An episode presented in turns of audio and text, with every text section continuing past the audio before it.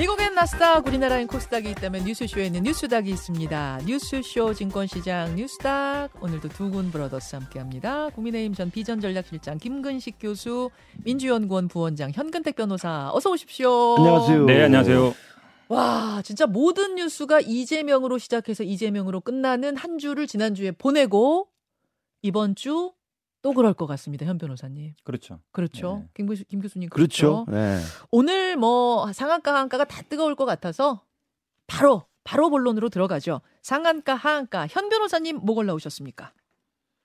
저는 뭐 이게 사실은 지금 큰 이슈는 아닌 것 같긴 해요. 왜냐면 약간 이재명 뭐, 뉴스 빼고 지금 큰 이슈가 별로 그렇죠. 없어요. 어, 근데 사실은 이 장관 인사청문회가 지금 예. 뭐 어떻게 될지 모르겠는데 처음에는 아마 이제 세 분이 있잖아요. 예. 그 중에 유인촌 장관이 아니 예전에 뭐 블랙리스트도 있고 찍지 마 이거 있어가지고 음. 문제 아니야 했는데 어, 이분이 제일 오히려 멀쩡한 것 같고 김행 후보자나 뭐 신원식 후보는 아 이게 좀 오히려 그래서 약간 이상한 상황이다. 그럼 유인촌 장관 유인촌 후보자 후보자가 상한가예요?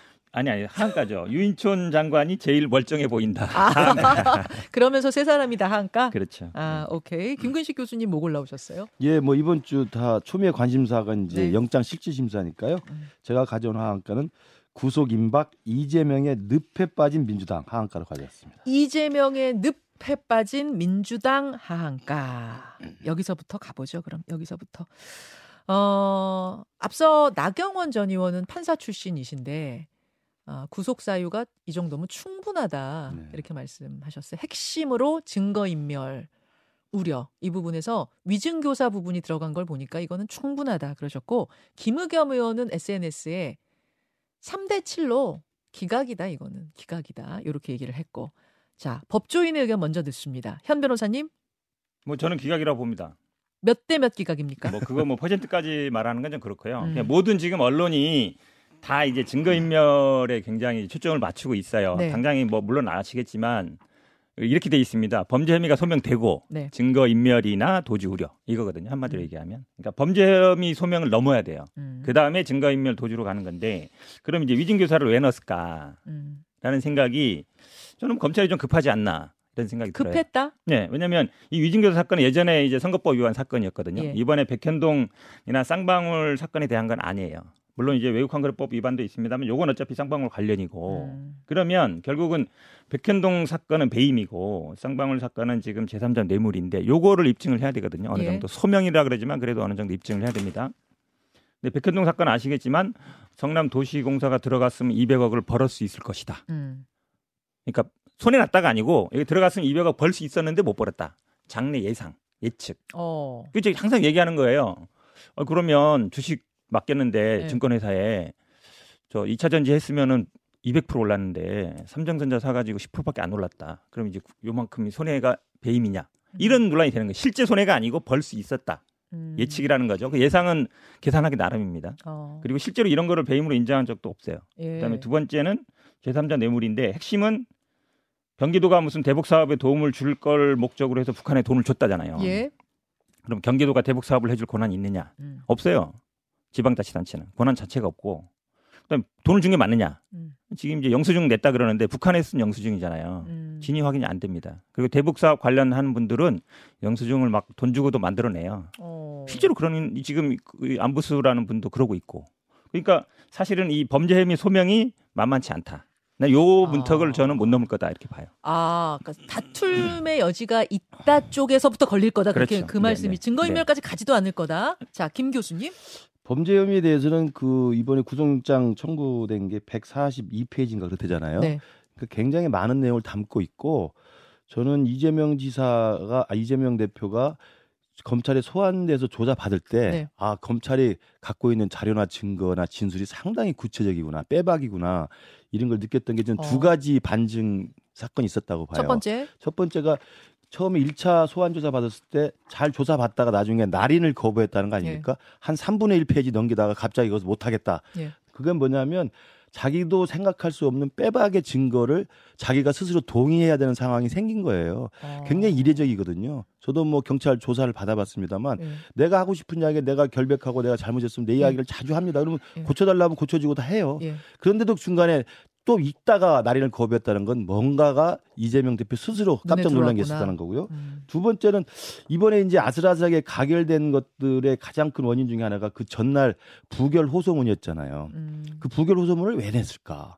그렇게 역, 역풍이 불고 후폭풍이 불 텐데 그것도 제가 볼 때는 이재명 대표 스스로가 네. 아 영장 실질 시작하면 내가 구속을 면하기 어렵다. 이재명 대표도 법조인이지 않습니까? 아. 그걸 알고 있기 때문에 어떻게든 민주당 동료 의원들을 뭐 회유하든 압박하든 호소를 해서 부결을 하려고 했던 거죠. 저는 그 두 가지 사건이 역으로 이재명 대표 스스로가 구속을 직감하고 있다 이렇게 생각합니다. 아, 그래서 구속 가능성은 얼마나 보세요? 저는 거의 100%라고 생각해요. 거의 네. 100%라고까지 예, 예. 보세요. 어. 그렇지 않으면 검찰이 죽어요, 사실은.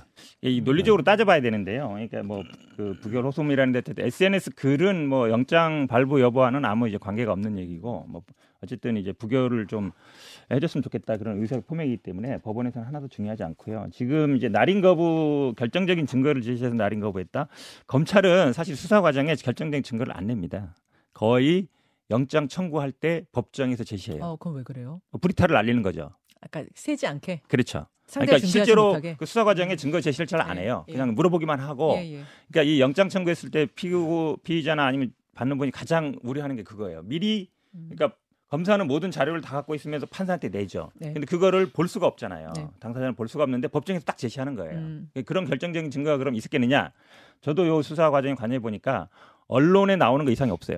음. 언론이 제일 먼저 나와요. 대부분 음. 수사 과정에 이런 증거 제시했다 저런 했다. 근데 실제로 수사 과정 들어가 보면 그 증거 안 보여줘요. 음. 법정에서 나오죠. 그러니까 근데 결정적인 증거라고 말씀하시는데 결국은 지금 많은 언론에서도 이 검찰이 이제 이런 것까지 얘기하는 건좀 제가 의외로 봤는데 앞에 얘기한 것처럼 이제 급하다 얘기했잖아요. 증거 임- 저 위증 교사 부분인데 뭘또 얘기하냐면 형평성 얘기를 해요.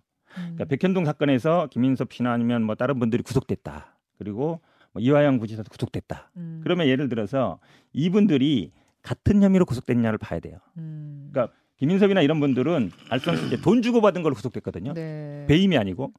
근데 지금 이화영 저 이재명 대표에 대한 건 배임이에요. 음. 그러니까 이돈 문제 예를 들어서 돈을 받았거나 뭐 뇌물이거나 배 알선수재 이게 아니에요. 음.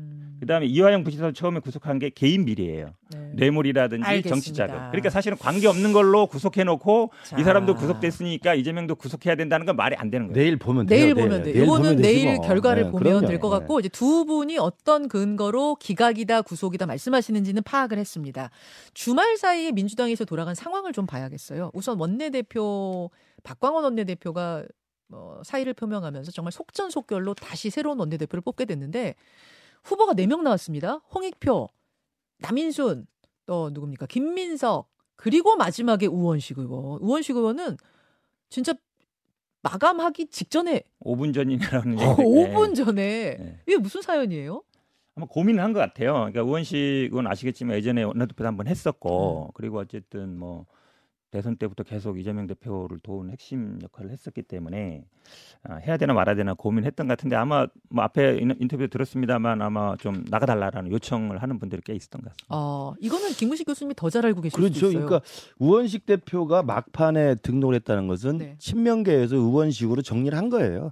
그 전에 김민석 의원 같은 경우는 이제 아 친명 비명이 눈치를 보는 사이에 좀 치고 들어가 볼까라는 이제 아하. 틈을 좀 노리고 좀 먼저 선제적으로 예, 선언을 한 것 같고 예.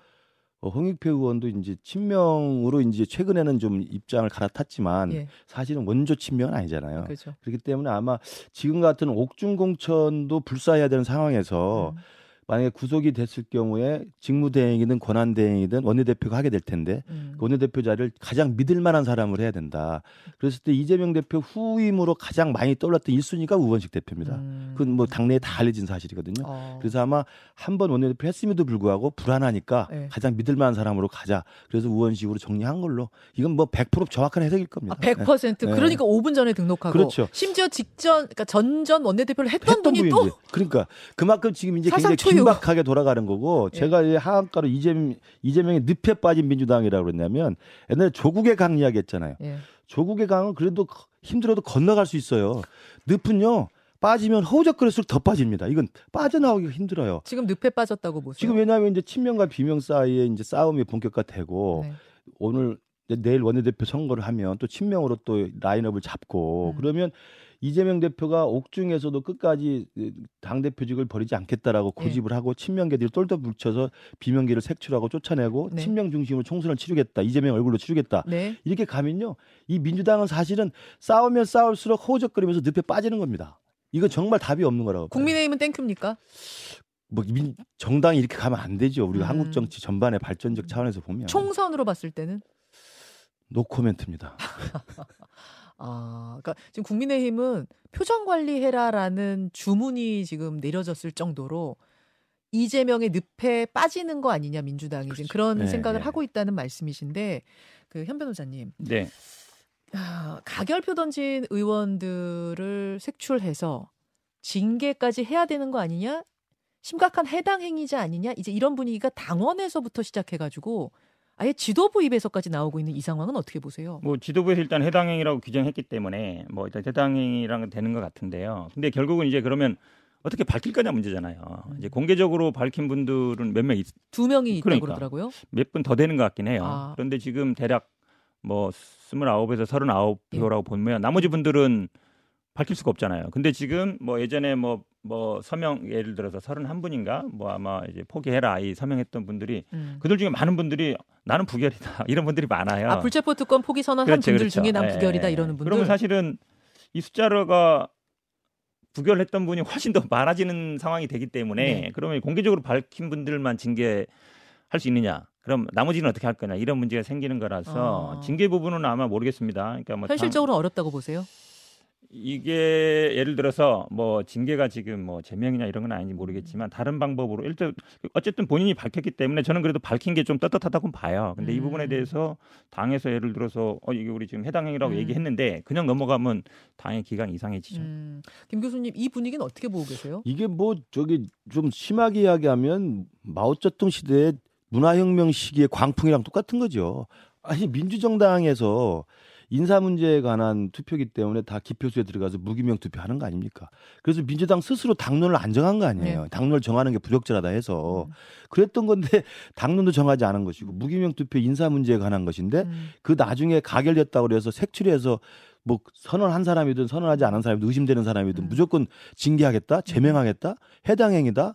이건 제가 볼 때 정말 민주정당이 있을 수 없는 일이라고 생각합니다. 음. 당론을 정했었면 내가 그렇다고 이해를 해요. 네. 왜냐하면 당론을 정하면 아마 당원 당규상 당론에 위배되는 투표를 하면 징계할 수 있는 규정이 있긴 있을 예. 거예요. 근데 당론을 정한 것도 아니고 아까 서은숙 최고위원의 말로는 음. 당론으로 딱 정하지만 않았을 뿐이지 거의 당론이었다. 자율투표가 아니었다 그러시더라고요. 그게 말이 됩니까? 그분이 저 의원이 아니시니까 잘 모르시는 거예요. 아. 그게 말이 됩니까?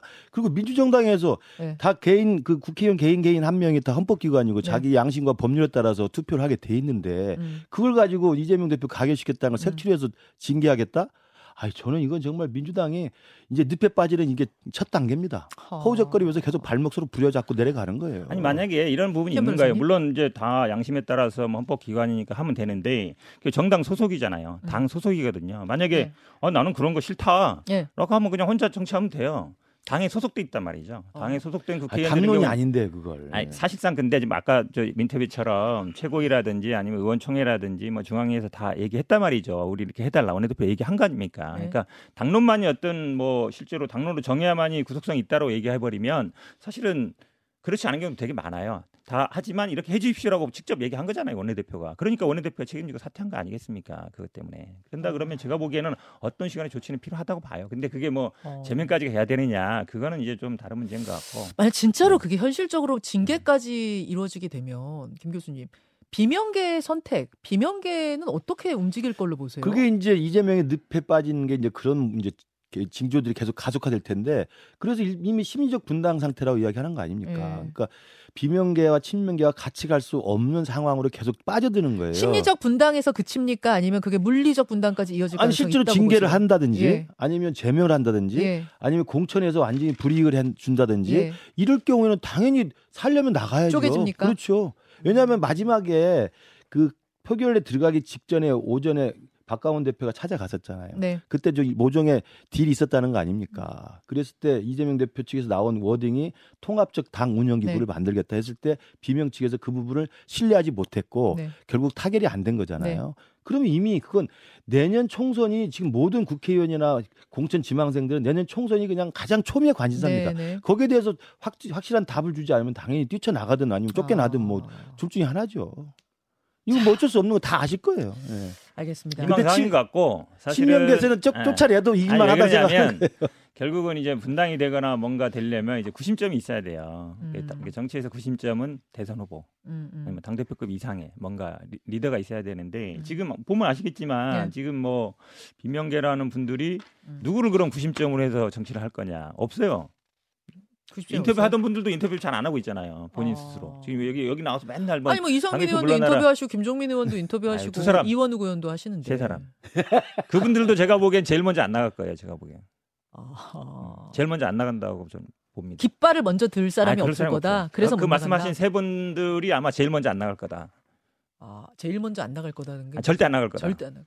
아. 알겠습니다. 지금 어, 본방송 시간이 한 2분밖에 안 남아서 현 변호사님의 키워드를 넘어가고 두 분께 제가 미리 양해를 구했습니다. 오늘 김현정의 5분만 유튜브로 조금만 더 중요한 사안들 더 나누기로 하죠. 현 변호사님, 인사청문회 사실 지금 일정도 못 잡았어요. 네. 정치 상황이 워낙 안 좋아서 그렇긴 합니다만 그럼에도 불구하고 이 세 분에 대해서 그나마 유인촌 후보자가 나을 정도로 좋지 않다 그러셨어요? 네네.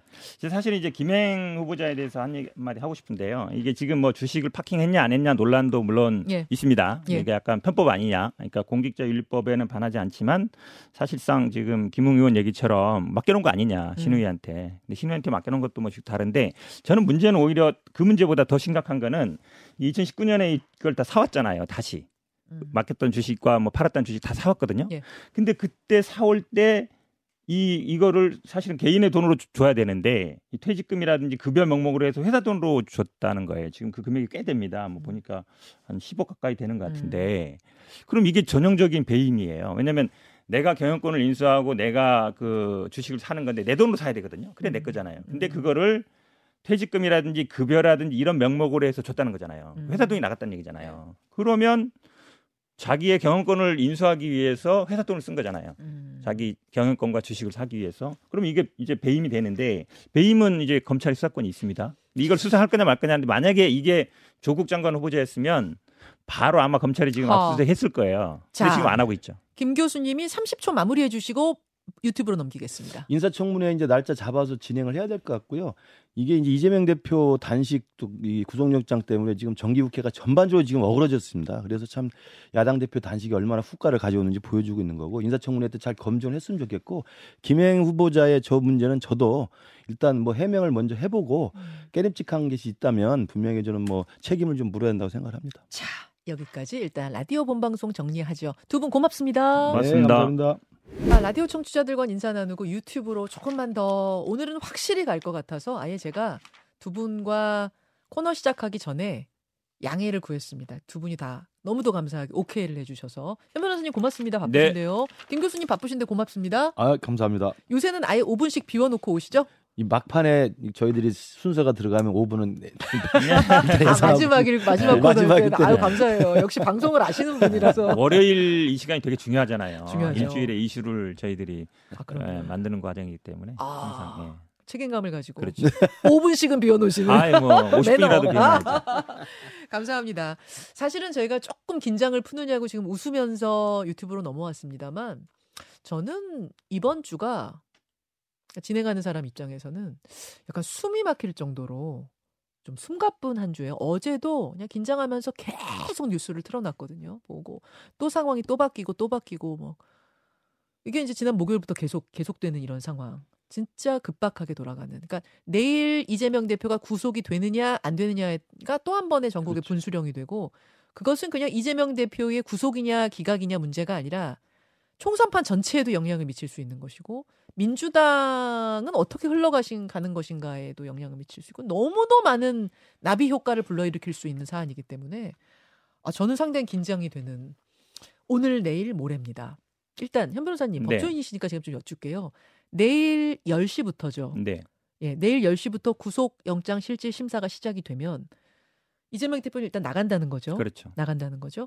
어떤 식으로 어떤 절차들이 이루어져요? 일단 검찰 측에서 뭐 네. 영장에 대해 설명을 하겠죠. 예. 지금 뭐 요즘 추세가 이제 PPT를 많이 하는 추세입니다. 그럼 PPT를 아마 제가 보기에 몇백 장 할 것 같아요. 아니 이- 이미 페이퍼가 넘어간 거 아니에요? 판사한테? 넘어가는데 예. 보통 이제 설명을 PPT라는 게 이제 파워포인트로 예. 프레젠테이션을 한다는 거죠. 그걸로 쭉 이제 읽을 텐데 영장 내용도 아마 중요하겠지만 영장은 다 내용 나왔지만 네. 이제 구속의 필요성 이런 부분을 아마 장황하게 설명하는 게 제가 보기에 뭐몇 아, 시간 갈 것 같고 검사들의 검찰의 PPT가 있다. 그렇죠. 프레젠테이션이 그렇죠. 있다. 그다음에 그러면- 이제 변호인이 그에 대해서 반박을 하겠죠. 아, 그럼 이재명 대표 변호인도 PPT를 합니까? 준비하죠. 아, 보통 반발을 하면 그거에. 대해서 이제 보통 요즘 다 이제 전자소송처럼 하기 때문에 큰 화면이 있습니다. 거기에 이제 아. 띄워서 이제 설명을 하는 진짜 식으로 하- PPT네. 그렇죠. 어, 그렇게 하는데 그 다음에는 이제 판사가 그러니까 검찰 측 얘기 먼저 듣고 예. 그 다음에 이제 변호인 측 얘기 듣고 예. 판사가 이제 양측에 질문을 하고 아. 양쪽에 질문하고 또 그때는 필요하면 이재명 대표한테 해요, 변호사한테 해요. 어, 뭐 검사한테도 할 수 있고 변호사한테도 할 수 있고 그나 마지막 순간에는 또 당사자한테도 아. 당사자한테 질문도 아, 하고 예. 그러니까 판사가 아마 궁금한 거를 좀 물어보겠죠. 어느 정도 시간이 이번에는 걸릴 거라고 보세요? 이 정도 사안이면. 그래도 사실은 이게 막 늦어질 것 같지는 않고 저는 오후 정도 되면 끝날 것 같아요. 이게 왜냐하면 음. 10시에 하면 점심 시간이 있기 때문에 네. 점심 시간은 넘길 것 같고요. 점심 시간은 점심 먹고 해요? 그거는 뭐, 뭐 상황에 따라 다른데 예. 보통은 연속성을 하려면 그냥 굶고 해요? 예, 아, 하는 경우도 있죠. 예. 그렇구나. 오후쯤에 끝나고 나면 또 어디서 대기하잖아요. 대기하 어디서 대기하고 구치소에서 대기하죠. 이번에 구치소에서 대기하죠. 대기해요. 예. 대기를 하고 나면 결과가 나오는 게 한 새벽쯤 예상하세요. 그러면? 그러겠죠. 아마 이게 워낙 정도? 뭐 수사 기록이 몇십만 페이지라 그러니까 네. 판사도 그걸 다 봐야 될 거잖아요. 그렇게 아. 본다 그러면 아마 뭐 다음 날 아. 뭐 새벽 정도 되겠죠. 자, 여러분 이제 시점을 보세요. 그러면 수요일 새벽쯤에 구속이냐 기각이냐 결과가 나오는데 원내대표 선거는 이미 끝나 있습니다. 네. 그렇죠? 그렇죠? 원내대표 선거 내일 열리는데 끝나 있습니다. 그러면은 사실상 원내 지도부와 뭐 이뭐 최고위원들이 거의 다 친명 체제로 이제 네. 완성이 되는 상황 속에서 구속이든 기각이든 결과가 나오는 이렇게 그렇죠. 이제 타이밍이 그렇죠. 예, 타임 테이블이 물려 돌아가는 이런 상황이 될 그렇죠. 겁니다. 그러니까 제가 볼땐 이재명 대표가 만약에 이제 구속이 되는 경우를 가정해 봅시다. 네. 구속이 되는 경우를 가정해 보면 원내대표 새로 뽑힌 친명계 후- 대표가 있고 그다음에 이제 최고위도 이제 송갑석 의원 사퇴 사표가 수리됐기 때문에 음. 친명 일색으로 다 됐고 고민정 의원이 어떻게 될지 모르겠습니다만 그러면 이제 원내 지도부와 당 최고위가 이제 친명 일색으로 돼 있는 거예요. 그러면 제가 볼 때 왜 그게 중요하냐면 구속이 될 경우에 지금 모르겠어요. 지금 민주당이 그 말은 꺼내지 않고 있는데 당 대표가 현직 당 대표가 구속에 대해서 영어의 몸이 됐을 때, 영어의 몸이 됐을 때 이 직무대행 체제로 가야 되느냐 말아야 되느냐. 그러니까 이게 음. 사퇴를 하든 말든 사퇴는 안 할 태세니까 네네. 사퇴는 안 하실 것 같은데 사퇴를 안 했을 때 이게 직무대행 체제로 해서 해석을 어떻게 해야 될지가 아마 그 다음에 바로 논의가 될 겁니다. 당 대표 지금 그러니까 대표는 이재명 대표는 대표지만 있지만 직무를 수행할 수 없다고 판단되면 직무대행 체제로 가야 될 가능성이 있잖아요. 근데 그 어. 부분에 대한 판단 유권 해석을 최고위에서 하든지 할 거 아닙니까? 어. 그렇게 했을 경우 저는 그 부분에 대해 논란이 분도 있을 그 것이고 말씀은 도장을 찍어야 되는데 그렇죠, 이재명 그렇죠. 대표가 뭐 국직한 거야 찍을지 모르겠지만 당무를 봐야 감옥에서 되니까 그렇지만 이 일일이 뭐 사소한 그렇죠, 것까지 그렇죠. 찍을 수는 없을 테니 누군가는 대, 대응을 해야 직무 된다. 대행이 있어야 그 체제를 됩니다. 어떻게 갈 것인가가 또 숙제가 그러니까 직무 대행 체제로 가야 될 상황인지 아닌지부터 판단을 해야 되고요. 예. 아니 끝까지 직무 대행 체제 없다 그냥 이재명 대표 옥중에 있지만 옥중 대표를 그냥 한다라고 음. 해보면 그냥 가는 거고 음. 그게 아니고 민심을 봐서 그게 아니다 그러면 직무 대행으로 해석을 하면 직무 대행 체제를 어떻게 할 것인지가 유력한 게 원내 대표 아니면 수석 최고위원이 네, 네, 되겠죠. 네. 직무대행으로 갈 건지 말 건지 해석하는 게 빠르고 저 우선이고 그다음 직무대행 체제 간다면은 이제 그다음에 뭐가 있냐면요. 제가 이제 생각을 하는 건데 민주당이 말을 안 하는데 그 당연 단계 그게 있잖아요. 부정부패 비리 혐의로 기소가 되면 직무정지하게 돼 있습니다. 예. 그것도 근데 지난번 대장동으로 비리로 기소됐을 때는 그걸 당 당무위를 열어 가지고 이게 정치 탄압으로 해석되니까 네. 안 하는 걸 빼버렸잖아요. 전제 조건이 있어요. 그렇죠. 정치 그러니까 저는 안 이번에도. 또 그게 논란이 될 거라고 생각합니다. 음. 제3자 뇌물죄가 있는 거기 때문에 이것이 구속이 됐을 때 과연 그러면 이게 직무정지를 할 건인지 마- 하지 말아야 될 건인지. 그 부분을 가지고 비명계와 친명계가 충돌하게 될 거라는 말이죠. 그래서 왜 조정식 사무총장 사표를 수재하지 않았겠느냐. 사무총장의 결, 그 결심이거든요. 아 그게요? 그렇죠. 사무총장의 직무를 중지할 수 있게 돼 있어요. 당원 단계에. 아. 그러니까 송갑석은 사표 수리하고 네. 조정식은 사의를 표명했지만 사표를 안 받은 거예요. 예, 예. 저는 거기까지 다 이재명 대표는 계획이 있다고 생각합니다. 조정식 사무총장은 친명이니까. 아, 당연하죠. 그러니까 이재명 대표 머릿속에는 정말 계획이 아주 치밀하게 다 있어요. 저는 음. 그두 가지 경우를 다 상정해 놓고 조정식 사무총장을 유임을 시킨 상태에서 만에 하나 비명계에서 아 이것도 비리 혐의로 기소가 됐는데 직무정지 해야 된다고 욕을 할 거 아닙니까? 네. 언론에서도 나오고. 네. 그러면 사무총장이 이건 정치 탄압이니까 아니다. 유권 해석을 왜 한다. 당무위에서 또 음. 결의를 해야 되거든요. 음, 음. 아마 그런 것들이 이제 계속 나올 겁니다. 그건 이제 네. 구속이 됐을 경우의 구속됐을 시나리오를 경우에, 말씀이시고 예, 기각이 됐을 경우의 시나리오는요? 그건 뭐현 변호사님 말씀하시면 되지 뭐. 어, 기각. 예, 뭐, 예. 아니 기각됐을 때는 뭐 뻔하기 때문에 굳이 얘기할 필요도 없고요. 이제 구속됐을 때 문제인데 아, 지금 기각이 돼도 아니, 분- 기각되면은 뭐 당연히 뭐 그렇지, 당 대표로. 그냥 가는 아니 거고. 그 말씀이 아니라 분당 가능성이 그 경우에도 생긴다고 보세요. 이건 김 교수님 말씀. 기각이 돼도 사실은 친명 비명은 이제는 돌이킬 수 없는 기각이 다리를 돼도? 건넜죠. 아, 어. 자,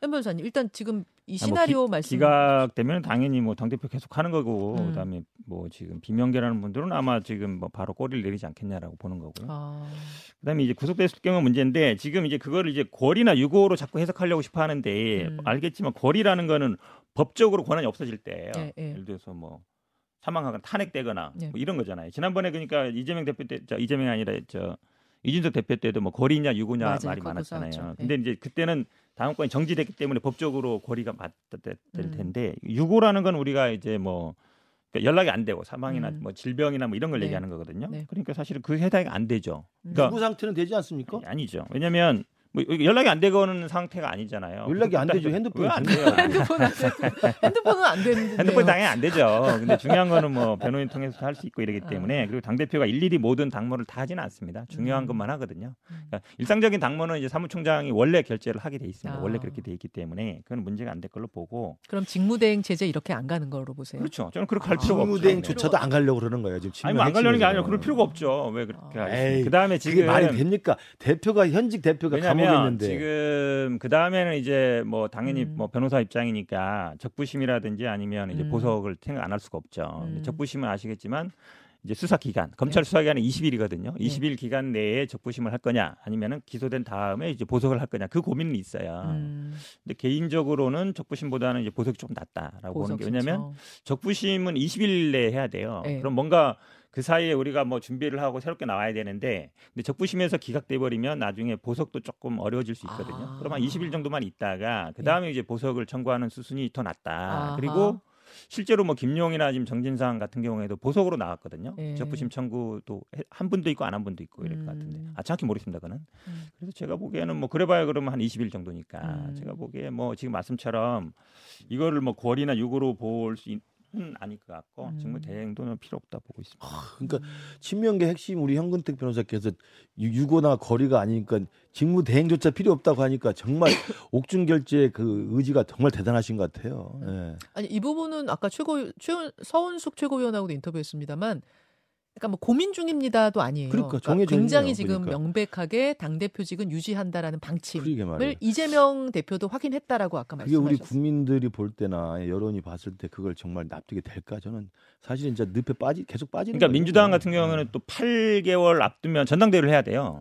맞아요. 어, 사퇴할 그러면 경우에. 12월 이렇게 사퇴할 경우, 그러니까 어. 12월 말 전에 사퇴하면 전당대회를 해야 됩니다. 예, 예. 근데 지금 내년이 총선이잖아요. 네. 그러면 전당대회를 이제 11월이나 12월에 한다는 얘기잖아요. 네. 그럼 총선 못 치러요. 전당대 회 아. 하면서 어찌 보면 막 이렇게 아, 서로 갈라지거든요. 예, 예. 그리고 어떻게 그러니까 총선 앞두고 전당대 회 하는 적이 없어요. 음, 음, 그러니까 제가 음. 보기에 그거는 말이 안 되는 시나리오. 근데 이제 중도 확장성에 있어서는 네. 이재명 대표가 뭐 기각이면은 뭐, 뭐, 뭐 얘기가 안 됩니다만 구속일 경우에 당 대표직을 유지하는 게 중도 확장성에 있어서 이게 득이 되는 것인가라는 이런 좀 전략적인 부분에서 걱정하는 분들도 계시더라고요 민주당 분들 그 부분 은 어떻게 보세요? 그러니까 그거는 이제 계속 구속됐을 때 전제를 하는 거잖아요. 네. 근데 이제 제1야당 대표고 이- 사실 이제 정기국회 기간입니다. 이게 사람들이 놓치는 부분이 있는데 정기국회에 사실은 민주당이 다수당이에요. 음. 그리고 예산과 법안, 특히 예산 같은 거는 처리를 해야 되거든요. 네. 지금 인사청문회라든지 이것도 다 이제 딜레이되고 있는데 제1야당 대표를 그럼 계속 구속시켜 놓겠느냐, 구속해야 하는 게 맞느냐, 이 음. 판단이 가는 거예요. 음. 제가 보기에 그러면은 올해 예산안이나 법안은 다 넘어가요. 음. 아무것도 안 되는 거죠. 국회가 올스톱 되는 겁니다. 아 그래서 결국은 설사 구속이 되더라도 곧 나올 거라고 보시는 거고 저는 그렇게 봐요. 왜냐하면 그게 왜냐하면 정치적인 물론 판사가 아. 정치적인 판단을 하진 하면 안 되겠지만 예를 들어서 그럼 올해 그 정기국회가 이제 막 시작됐거든요. 예. 국정감사도 이제 10월에 시작하고 예 산하고 다 해야 되잖아요. 그거 못 해요. 될 수가 없죠. 저는 현 변호사님 이렇게 이제 구속 시나리오 이후 여러 가지 것들 생각해 보는 거 보니까 친명주의에서 구속의 가능성 상당히 높게 보고 있는 것 같아요. 자꾸 질문을 그렇게 돌아가니까 그런 거죠. 뭐. 중도 확장성 말씀을 네, 하시는데 네. 제가 좀 제가 밖에서 볼 때 판단을 해보면 네. 우리 현 변호사가 뛰고 있는 성남 중원구처럼 네. 공천만 받으면 때려 죽여도 당선이 가능한 그런 지역에 있는 그 현역 의원들이나 그런 지역을 뛰고 있는 친명계 후보자들은요 네. 상관없습니다. 왜냐하면 자기 공천 받고 내년에 당선된다는 것이 확실하기 때문에 음. 중도 별로 필요 없어요. 어. 이제 그러나 이제 마음이 지금 막 절박하고 지금 네, 네. 이말 써서 모르겠 똥줄에 타는 사람들은 서울에 있는 현역 의원들이나 현역. 서울에 뛸 사람들이 이 사람들은 사실은 수도권. 중도표라는 게 굉장히 중요하거든요. 네. 그러니까 지금 호남에서 뛰려고 하는 사람이나 호남이 현역 음. 아니면 우리 성남 중원구를 비롯해서 경기 남부 쪽에 민주당의 텃밭을 뛰고 있는 사람들은 거기 현역 의원들 음. 이 사람들은 생각할 거 없어요. 그냥 공천이 곧 당선인데 그러니까 탄탄한 곳에 있는 분들과 그럼요. 험지에 있는 분들의 생각이 좀 다를 것이다. 그러나 서울에 뛰는 사람이나 충청권 이런 분들은 굉장히 힘들어합니다. 아. 서울과 충청권은 이게 5% 6% 사이가 팍팍 아. 나거든요. 그래서 저는 뭐 저희들이야 그냥 지켜볼 따름입니다만 그게 참 우리 민주당 내에 이좀 좀 그래요. 제가 볼 때 좀좀 쌉쌀해요. 그렇게 쌉쌀- 그렇게까지 정치를 해야 되나? 어? 씁쓸해요, 씁쓸해. 아니 그거야말로 어찌 보면 이제, 이제 국민의힘이나 집권 여당에서 바라는 시나리오이기도 하고 그것 네. 때문에 이렇게 1년 반 동안 수사를 계속 하는 거잖아요. 아. 총선 때까지 끌고 가서 써먹으려고 하는 건데 우리 존경하는 윤석열 대통령이 워낙 잘해주고 계시니까 다음 총선은 사실은 정권 중반에 하는 거고 정권 심판이 될 수밖에 없어요. 근데 어. 아, 이재명 대표가 있든 없든 정권 무조건 정권 그렇죠. 신방이다. 기본적으로 야당이 무슨 뭐 음. 야당 심판이라는 건 이미 음. 심판 받았어요. 아무리 음. 떠들어봐야 안 어, 통해요. 대선으로 받았다. 그럼요. 그러니까 그러면 윤석열 대통령이 그러면 앞으로 봤을 때 잘할 것 같느냐? 저는 아주 잘할 것 같아요. 어. 예. 아니 지지율이 지금 덕담을 계속 뭐 30%대 머물고 있잖아요. 네, 국민의힘이 아무리 잘해도 네. 대통령을 뛰어넘을 수가 없어요. 아. 그렇잖아요. 네. 그러니까 저거 믿고 지금 예. 계속 가는 거예요. 왜냐면 어. 아. 사실은 뭐 서로 지금 믿는 거예요? 서로 믿는 거, 지금? 어로 다 아시겠지만 저도 이제 뭐 만, 만나보고 설명도 받아보면 다들 걱정해요. 경제 걱정하고 먹고 살기 음. 힘들다, 물가, 이자율 다 얘기하는데 모든 정치 이슈가 지금 다 이 길로 가 있잖아요. 예. 여당이든 야당이든 예. 어찌 보면 정치의 실종이에요, 완전히. 정치 네, 실종이에요. 그렇죠. 지금 다 음. 중요한 거는 다 검찰이 하고 있고 음. 법원의 판단에서 받고 있잖아요. 아까 말씀처럼 이번 주에 모든 거 그렇지만 이게 앞으로도 계속 될 겁니다. 음. 그러면 이게 정상이냐? 음. 정치는 사실은 여야 간에 만나고 대화 타협하고 협상을 해야 되는데 그게 완전히 이제 실종된 상태예요. 제가 보기에는 국민들이 보기에는 야 우리가 맨날 서초동만 바라보고 있어야 되냐? 이제 판검사들이 다 이제 결정권을 쥐는 구조가 돼 있어요. 그러니까 이게 막힌 구멍을 좀 어느 쪽이 뚫어야 되지 않겠느냐. 이선 후퇴를 그래서 이제 비명계가 이야기하는 거 아니에요? 그래야 그렇죠. 정권 심판론이 더 힘을 얻어서 네. 민주당에서 마음을 돌렸던 중도 성향들이 다시 돌아올 수 있을 것이다. 그러니까 이탈했던 민주당 그 지지자들이 다시 돌아올 수 있을 거다. 뭐 이런 이야기를 비명계가 하는 거 윤석열 아니에요? 대통령이 좀 국정 기조를 바꾸고요. 검찰 네. 수사를 이렇게 무리하게 안 하면 돼요. 원인 제공은 아. 검찰이나 이제 윤석열 정권에서 하고 네. 그거에 대한 책임을 민주당이 져라. 라는 게 어찌 보면 가장 아니다. 전형적인 그런 건데 어. 사실 수사를 우리가 하는 게 아니잖아요. 영장청을 민주당 하는 게 아니잖아요. 지금 친명계는 저 생각이에요. 그러니까 윤석열 대통령이 잘할 이유가 없을 것이다. 그리고 잘하지 못할 것이다. 보기엔. 그래서 국정 지지도가 계속 낮게 나오기 때문에 음. 우리가 뭐 다소 욕 먹고 뭐 늪에 계속 빠져들더라도 네. 공천만 받으면 해볼 만하다 이 생각을 안이하게 하고 있는 거죠. 그럼 또 반대로 질문 드리자면 윤석열 대통령 지지율이 이렇게 올라가질 않는 상황이면 윤석열 대통령도 지금 정, 그 국정 운영의 방향 좀 확 바꾸고 예, 예. 이념이 제일이다 이런 것 좀 바꾸고 뭐 이렇게 해야 되는 건 아니에요? 그렇게 될 거라고 좀 믿습니다. 그러니까 이번에 강서구청장 선거가 아마 이제 민주당이나 우리 당이나 마지막으로 받는 성적표기 때문에 네. 총선 이전에 받는 그래서 그 결과를 좀 보고 저는 우리 당이나 우리 용산이나 대통령께서도 국정 기조의 일정한 변화 그리고 중도층을 견인할 수 있는 그리고 수도권에서 승리할 수 있는 그런 어떤 변화가 있을 거라고 음. 저는 믿습니다. 그러니까 이게 계속 대선의 연장전이 계속되고 있는 느낌 같은 좀 그런 느낌이 들어요. 양당의 대선 후보들이 계속 뛰면서 계속 부딪히고 있고 어, 서로 반사이익에 의지하고 있고 뭐 이런 느낌을 좀 받고 제가 보기엔 이게 정권 내내 갈 수 있어요. 어. 왜냐면 윤석열 대통령이 어떻게든 지금 이재명 대표를 집어 넣으려고 이렇게 하는 건 뻔히 보이는 거잖아요. 대선 끝났고 지금 1년 6개월 남았는데 그동안 계속 뭐 300번 이상 압수수색하고 뭐 소환 몇 번 하고 영장 청구하고 이걸로 포기할까요? 전 쉽게 포기 안 할 거라고 어. 봐요. 그 생각이 갚혀 있으니까. 그걸 그다음에- 알기 때문에 이재명 대표도 포기 못 한다. 아, 당연하죠. 서로. 지금 그렇게 그렇게 어. 나오는 상황에서 그 다음에 지금 뭐 강서구청장 얘기하시는데 아니 대법원 판결로 해서 직을 잃은 사람을 다시 사면해서 다시 출마하는 게 맞아요. 음. 아무리 상식적으로 김태호 판결이 마음에 안 든다. 해도 음. 제가 보기엔 그거는 진짜 초등학생한테 물어봐도 말이 안 된다라고 할 거예요. 알겠습니다. 알겠습니다. 두 분 고맙습니다. 화면 2분할 해주시고요. 예, 두 분 잡아주십시오. 예. 김근식 교수님, 현근태 변호사님 두 분 잡아주십시오. 자, 화면 보시면서 추석 인사도 하고 끝낼까요? 네. 네. 추석 인사, 김 교수님부터 추석 인사. 예, 우리 청취자 여러분 한가위 명절 풍성하게 잘 보내시고요. 정치가 참 엉망이긴 합니다만 같은 정치하는 입장에서 어쨌든 열심히 해보겠습니다. 예, 사과하세요 대표로. 정치가 왜 국민들에게 지금 희망을 네, 주지 못하는가? 글쎄 말이에요. 예. 근데 아무튼 제가 들어가야 좀 정치를 바꾸겠습니다. 아직. 들어가지도 않으셨기 네, 때문에 아 이해합니다. 현 죄송합니다. 아무튼 뭐 아, 사과부터. 한가위 앞두고 있으면 다들 뭐 덕담 나누고 마련인데 지금 뭐 워낙 이 이슈가 크고 이러다 보니까 그런 얘기 할 틈도 없는 것 같아요. 사람도 음. 만나면 다 얘기하고 있는데 네. 그래도 한가위는 한가위고요. 네. 그 친지들 만나고 또 친구들 만나고 동창들 만나고 그러잖아요. 그럼 이제 정치 얘기는 하지 마시라. 정치 얘기하면 싸웁니다. 정치 예, 얘기는 부부 간에도 싸워요. 형제 간에도 싸우니까. 부모 자식 간에도 싸워요. 절대 정치 얘기는 하지 마시고 그냥 덕담만 주고 받으시라. 건강하냐. 그 다음에 뭐 어. 취업했냐, 결혼했냐 이런 얘기 절대 묻지 마시고. 차라리 정- 연예인 얘기하는 게 나아. 그러니까 연예인 얘기 뭐 요즘 들리지도 않아요. 영화 아시, 아시안 게임 이야기 아니 볼만한 영화도 잘 네. 없어요. 영화라도 있으면 영화 얘기를 할 텐데 어쨌든 건강하고 즐거운 추석 명절 맞이하십시오. 고맙습니다. 고맙습니다. 아니 정치인의 덕담이 정치 얘기하지 마세요가 될 줄은 몰랐는데 진짜 예 두 분 분발해 주시고요. 정말 좋은 희망 있는 정치를 만들기 위해 두 분도 열심히 뛰어 주시기 바랍니다. 아니 뭐 다시 안 볼 것 같이 인사하니까 다음 주 월요일에 다시 뵙겠습니다. 여러분 고맙습니다. 감사합니다. 고맙습니다.